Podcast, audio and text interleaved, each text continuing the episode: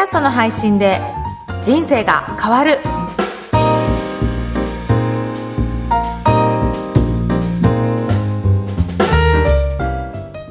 皆さんこんにちは。声ラボの岡田です。よ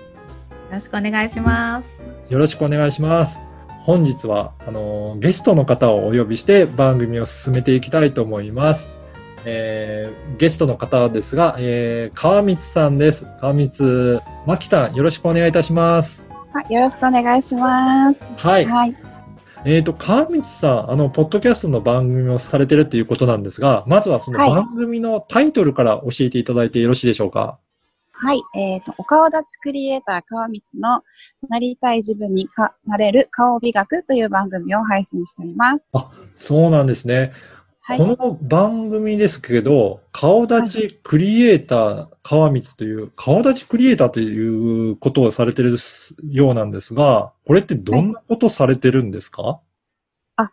と、お顔立ちクリエイターっていう名前自体が自分で付けた名前なんですけど、あの、お顔は、あの、その人のパーソナリティだったりとか、その人自身を投影してるんですね。なので、あの、お顔を整えることはその人自身を整えることであり、私はその人がなりたいことを叶えるお顔を作っているっていう感じで命名させていただいたんですけど、なので、あの、お顔をデザインするって感じですかね。その人の、あ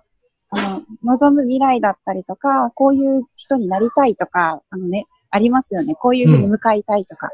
こういう自分だったらいいなっていう、その人のことを実現するようなお顔を作るっていう感じですね。へえ、顔を作っていく。つまり、そういう顔立ちをしてると、まあ、こそういうふうな実、あの、夢が実現するとか、そういう現実になっていくっていうことで、顔に現れてくるっていうことなんですかね。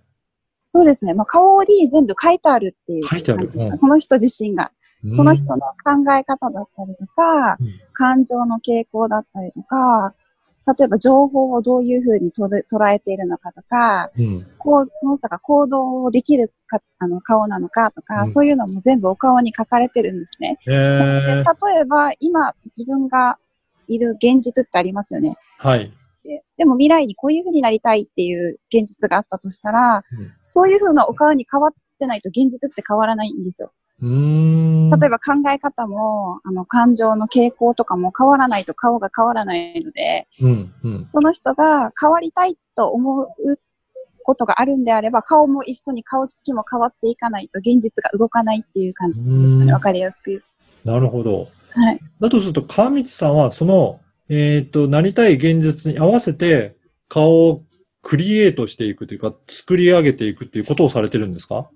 そうですね。わかりやすく言うと、あの、お顔は変えられる部分と変えられない部分っていうのがあるんですね。はい。例えば、あの、その人の顔の土台の、あの、輪郭とかはもう元々持ってるパーソナリティなんで変えられうん。ないんですね。ただ、あの、お顔は差し引きなんで、うん。あの、その持ってるパーソナリティの部分に足したり引いたりすることで、あの、うんその人のバランスを取ってあげることができるんですよ。わかりやすく言うと。なるほど。はんはんうんなので、例えば私がやってるのは変えられるとこ、例えば変えられるとこって言ったら肉付きとか、うん。例えば、あの、頬のお肉の部分を、もし、あの、その人にとってちょっと多いなって、例えばそれがちょっと過剰に出てるなと思ったらそれを減らすこともできるし、例えば、頬、頬の部分っていうのはコミュニケーションの部分なんですね。わかりやすく言うと。なので、例えば、営業職とか人とコミュニケーション取らないといけない方が、うんここの頬に肉付きがなかったらコミュニケーションあまりうまくいかないんですよ。わかりやすく言うと。へえ、なるほど。はい。うん、どっちかって言ったら、自分と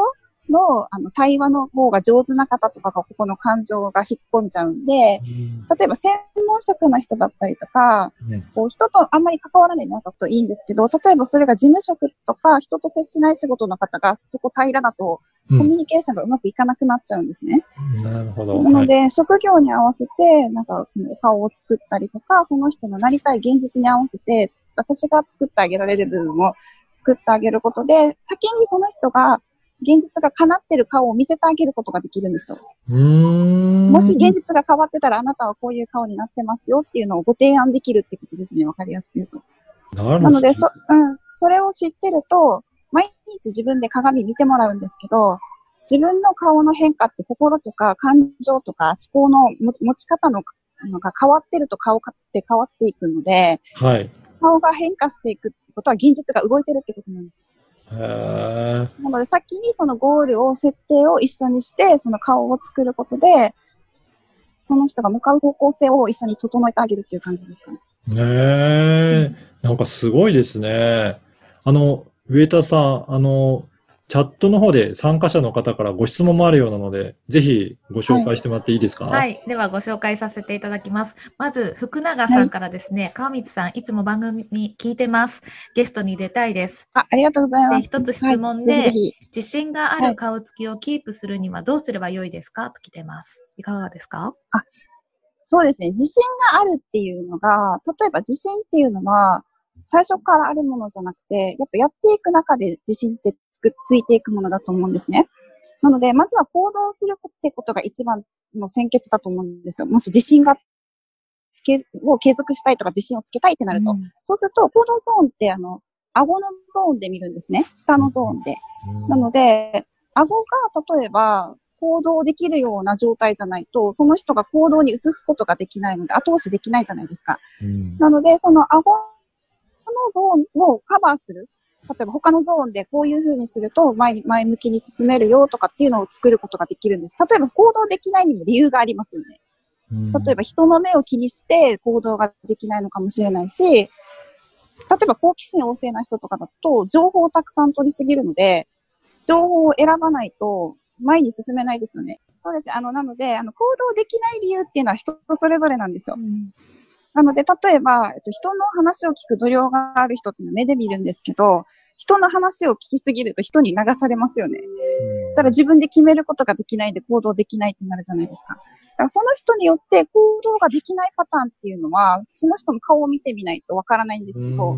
ただ行動しないと自信はつかないので、あなので行動できる要素を足したい。そうすると、やっぱやっていく中で自信っていうのは、あの、おのずとついてくるものだし、最初から自信がある方っていないと思うんですよ。うん。だって人間って未知なものに、やっぱ例えばや、何かをやろうとするってことは、挑戦するってことは、自分がやったことないことだから挑戦するじゃないですか。うんうんうん。だからその挑戦していく中で、あこれができた、あ、じゃあ次に進もうとかっていうふうにどんどんあの自信がついていくものだと思うので、まずは行動するってことを第一に考えて、じゃあこの人が行動するためには、えっと、行動できる要素をどこを足してあげたらいいのかっていうのを逆算して考えて顔を作るって感じですかね。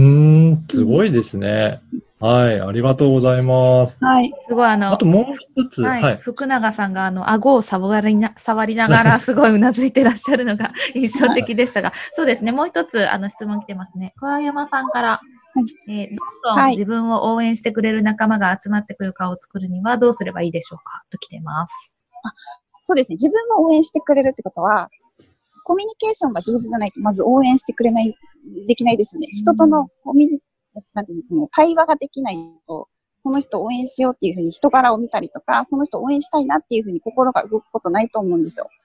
なので、まずは、えっと、例えば、あの、顔、先ほども言ったんですけど、えっと、愛される顔の特徴ってやっぱあるんです。応援される顔の特徴だったりとか。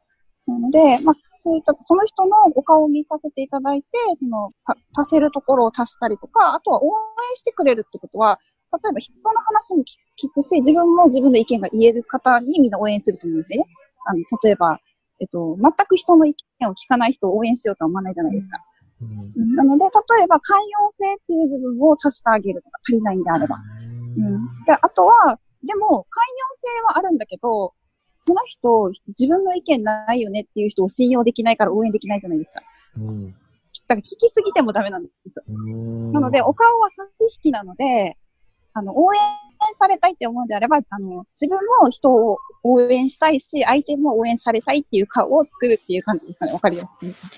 なるほど。やっぱりもう、あの、いろいろ足し引きでその方のところをいろいろ、えー作っていくっていう、なんかそういうところはそうですすごく大切だなと思いました。いやー、いろいろな、本当に、えっ、と、話は尽きないですけど、やっぱりそういった専門家のお話を聞くのってすごく、あの、参考になるなと思うので、ぜひ皆さん番組を聞いていただいて、えっ、と、顔立ち、どういうふうにしていったらいいのかっていうお話もしていただけているので、聞いていただければと思います。はい、ぜひぜひ。はいあのーぜひこの機会にですので、川光さんから何かポッドキャストに関して、あのーご質問があれば、ぜひお答えしたいなと思うんですけど、何かありますかね？あの、ポッドキャストを配信していて、あの、最近ちょっと思ったのが、あの、他のメディアとはい。も掛け合わせた方が、例えばリスナーさんだったりとか、あの、その、聞いてくれるはい。回数とかっていうのが増えるのかなとうん思ってるんですね。例えば、えっと、収録を、えっと、Facebook ライブを利用したりとか、はいし。たりとか、あとは、あの音声を収録した後に YouTube にアップすうるとか、んうん、とか。なんかそういうは他のメディアとの掛け合わせとかっていうのは必要なのかなっていうのが質問です。あ、ありがとうございます。そうですね。あのーやっぱりいろいろなメディアも同時に配信したらどうなのかっていうのは、あのーいろんな方からもご質問いただくところなんですけど、やっぱり私も、えっと、いろいろなメディアをやってみるのはいいことかなと思っております。で、なぜいいかっていうと、やはりいろんな、どこで、えー知ってもらうきっかけになるかっていうのって、やっぱりえーいろんなところからあるかなと思うんですね。例えば YouTube 見てる人が、うんそのまんま、あ、ポッドキャストもやってるんだったら、ポッドキャストも聞いてみようとか、Facebook で知り合った人が、ポッドキャストを聞いてるかっていうところもあるので、そういったところで同時並行にいろんなところにメディアを情報発信していくと、それぞれの、え購読者、登録者が増えていくっていう傾向はあるかなと思います。で、ポッドキャストもリスナーが増えていくと、ポッドキャストで実は YouTube やってます。で、そこで動画は見てくださいだったりとか、インスタグラムでこんな写真もアップしてますとか、Twitter とか、えっ、と、LINE アット、そういったところでも発信してますっていうと、そういったいろんなところで、えー見てもらって、で、リスナーの方の利用しやすいメディアで利用していただきながら、関係性がつながっていくっていうのも、すごくいいかなと思いますので、ぜひ、あの、可能な範囲で、えーいろんなところに発、えー連動していきながら発信していくのはいいかなと思っております。はい、ありがとうございます。はい。ぜひそういった感じで、えっ、と、参考にしていていただいて、まあ、今後も発信続けていただければなと思います。はい。はい本日は、えー、川光さんをゲストにお呼びして、えーお番組をお届けしました。川光さんどうもありがとうございました。あいえいえありがとうございました。